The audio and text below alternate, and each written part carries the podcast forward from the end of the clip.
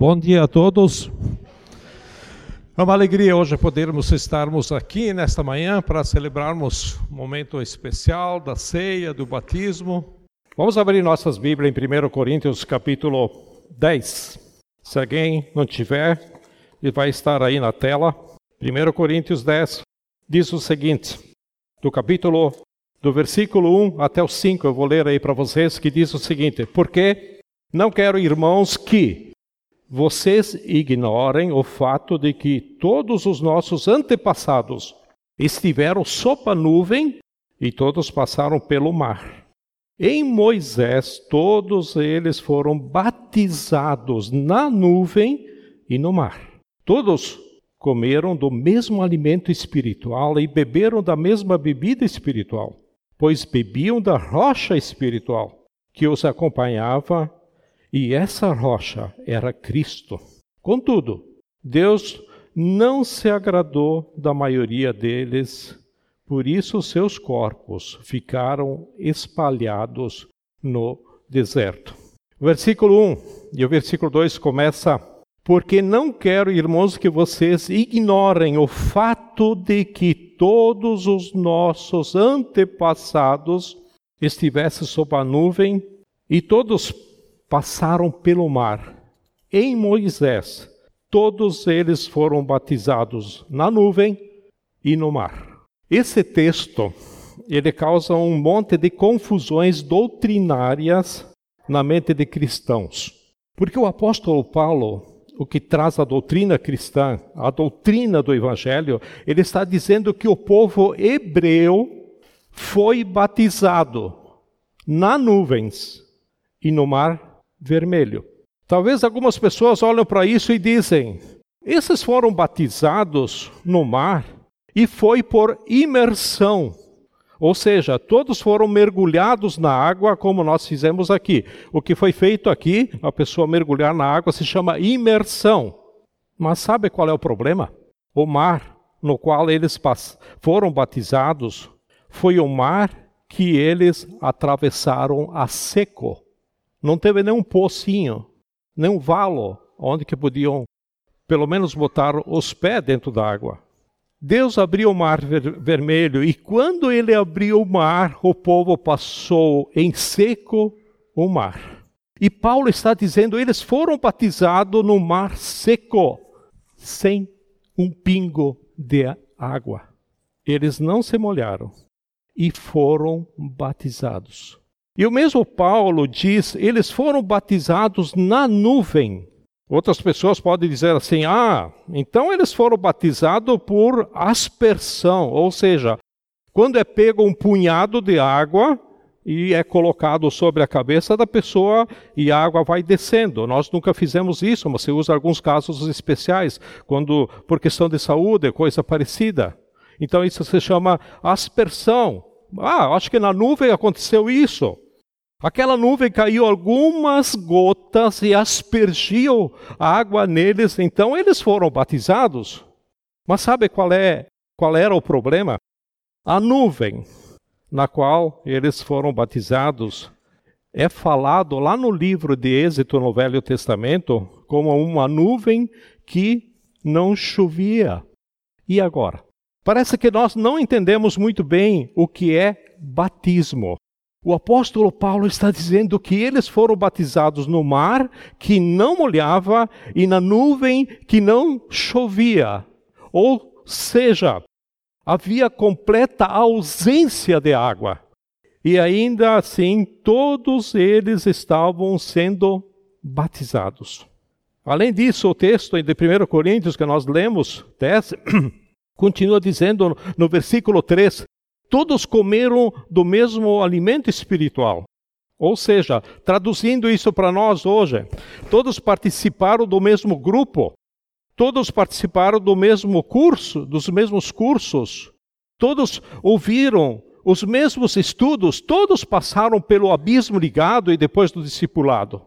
Todos participaram das mesmas celebrações, porém a Bíblia diz: todos comeram do mesmo alimento espiritual. E o versículo 4 e o 5 continua. E beberam da mesma bebida espiritual, pois bebiam da rocha espiritual que os acompanhava. E essa rocha era Cristo. Contudo, presta atenção aqui. Deus não se agradou da maioria deles. Por isso, os seus corpos ficaram espalhados no deserto. Esse texto nos fala coisas que têm significado misterioso, tá? Ou seja, que confrontam o nosso fundamento de fé cristã. Esse texto nos desafia e nos coloca numa posição que talvez muitos de nós nunca esteve. E esse texto contraria o que muitos de nós pensam. Ele está falando sobre um povo que foi batizado no mar seco e foi batizado numa nuvem que não chovia. E mais, ele está falando que mesmo esse povo sendo batizado, participando do grupo hebreu, alguns deles não entraram na terra prometida. Traduzindo para o nosso português cristão, alguns deles não foram salvos. É isso que quer dizer. O que será que Paulo estava querendo nos falar? Creio que Paulo estava querendo nos falar algumas verdades. E uma delas é batismo. Não tem a ver com a forma. Jesus não veio estabelecer um novo ritual cristão. É muito triste ver o quanto a religião se apropriou de algo santo que é o batismo. O batismo não é um ato religioso. O batismo não é passar de uma religião para outra. Eu já ouvi pessoas dizerem, eu estou trocando de religião, eu vou me batizar porque eu troco de religião, eu saio de tal igreja ou de tal denominação para passar para essa aqui. Que tristeza isso. O batismo que Cristo veio propor é a imersão completa na vida dele. Batismo significa imersão nas águas? Não. Imersão em Cristo. O apóstolo Paulo diz que aqueles que de Cristo se batizaram, de Cristo se revestiram. Sabe qual é a evidência ou a certeza de que você se batizou? Não é o seu certificado de batismo que você recebeu um dia, ou para quem recebeu hoje aqui. A evidência ou a certeza que você se batizou é que agora você vive a vida de Cristo. A evidência do seu batismo é se você vive ou não vive a vida de Cristo. E Paulo está gritando para nós, ei, não diminua ou não faça do batismo um ato de forma. Uma formalidade. Não entendam isso. Não torne o batismo um ritual, porque o batismo não é um ritual. O batismo é um milagre sobrenatural. Quando você genuinamente é batizado, a tua história toda é transformada. Que legal ouvir as meninas aqui, a primeira aqui, a Sara que falou, a segunda, várias pessoas falaram. Eu fui transformada, eu fui transformado, Cristo mudou minha vida. Que legal ouvir isso. Corações que entenderam, pessoas, né, que foram transformadas, que entenderam isso. A Suzana usou um termo muito legal, a Suzy. Eu vivi afastada daqui, mas eu nunca deixei de Cristo. Cristo nunca me abandonou, nunca deixei. Por quê? Porque entendeu quem é Cristo. Estou voltando porque sinto essa necessidade dessa convivência. Isso é transformação, uma transformação genuína. Isso é batismo. Então isso muda a tua história. A história é transformada porque agora você não vive mais a sua vida. Você vive a vida de Cristo. Paulo mesmo diz, agora não sou eu quem vive, é Cristo vive em mim. Então esse povo que foi batizado no mar a seco, na nuvem que não chovia, nunca passaram por um curso de batismo. Entendam uma coisa, batismo é uma realidade espiritual. O Eduardo deixou muito claro aqui. O que houve aqui é um testemunho, uma transformação de que o batismo já aconteceu antes. E as coisas espirituais só se discernem espiritualmente. Por esse motivo, não tem como ensinar alguém carnal coisas espirituais, porque a pessoa não entende. Por esse motivo, o apóstolo Pedro, quando estava falando do evangelho, ele disse para aquela multidão: se arrependam, sejam batizados e recebam o dom do Espírito. E naquele mesmo dia, 3.000 pessoas se batizaram.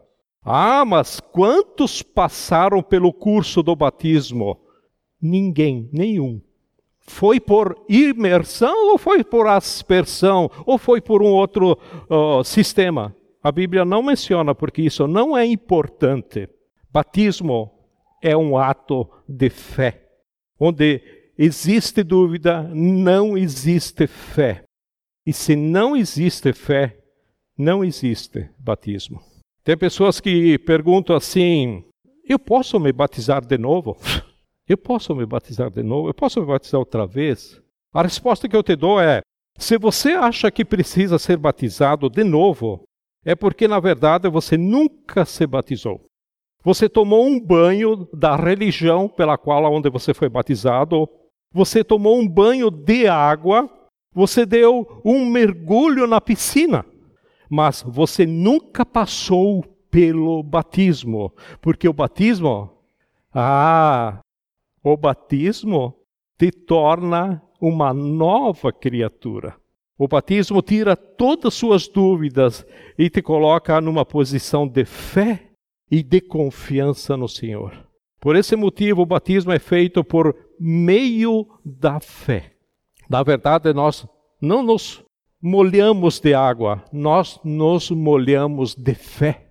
Na verdade, não são as águas que nos imergem, é a fé que nos imerge. A verdade é quando nós formos molhados por aspersão, ou por imersão, ou por outra forma que for, quando nós passamos pelo batismo, é na fé que estamos mergulhando. E quando nós verdadeiramente fazemos isso, algo sobrenatural acontece na sua história, na minha história e daqueles que creem em Jesus. Porque aqueles que em Cristo se batizam, de Cristo se revestiram. E Jesus, ele nos convida para algo muito superior a um ato religioso. Em Marcos 16, o próprio Jesus diz: quem crer e for batizado será salvo. Ele não estava pensando em um ato da religião. Ele não estava imaginando num curso de batismo. Ele não estava imaginando uma preparação para o mundo espiritual. Não, nada disso. Jesus não estava pensando nisso. Ele estava imaginando um povo que depositaria confiança nele, que creria nele, confiaria nele. E como um ato de confiança, não teria nenhum problema submeter-se a um ato batismal por meio da fé. E submetendo nesse ato batismal por meio da fé, essa pessoa seria salva e seus pecados lavados, e ela nasceria do ventre do próprio Deus. Por isso Jesus, dizendo para Nicodemos acerca do batismo, ele disse: aquele que nasceu da carne é carne, mas quem nasce do Espírito é Espírito. Por isso que Nicodemos, se você quer ver o reino de Deus, é necessário que você nasça de novo da água e do Espírito. É necessário que você experimente o novo nascimento espiritual. O que eu quero dizer para vocês é que chegou o dia de você crer realmente em Jesus. Chegou o dia do teu ato batismal e de identificar uma fé genuína e não um religioso genuíno. Ah, mas eu não estou preparado, já vi isso. Sabe por quê? Você não entendeu o evangelho. Você não entendeu o evangelho, lamentavelmente. Não é você que fará a obra de Deus em você. A Bíblia diz que aquele que começou a boa obra há de completá-la até o dia do Senhor. É Ele que começou a obra e é Ele que completará a boa obra. Qual é a nossa parte? A nossa parte é atravessar o Mar Vermelho, a nossa parte é ser guiado pelas nuvens e demonstrando esta confiança atravessando o Mar Vermelho, demonstrando essa confiança andando debaixo da nuvem. Nós seremos alimentados espiritualmente em viver na vida de Cristo. Desta forma nós seremos salvos, porque quem crê e for batizado em Jesus será salvo. A postura mais certa que temos que ter é crer e confiar completamente em Jesus. É isso que Deus espera de mim e de você. Se uma gota d'água é o suficiente para você crer que não é mais você quem vive, mas é Cristo que vive em você. Você acabou de ser batizado em Cristo Jesus. Porque quem crê e for batizado será salvo. Essa é a promessa. Que você experimente o real batismo da parte de Deus. E aí sim, o batismo nas águas, como ocorreu há pouco, é uma obediência de uma ordenança de Jesus e um testemunho pessoal de uma nova vida em Cristo Jesus.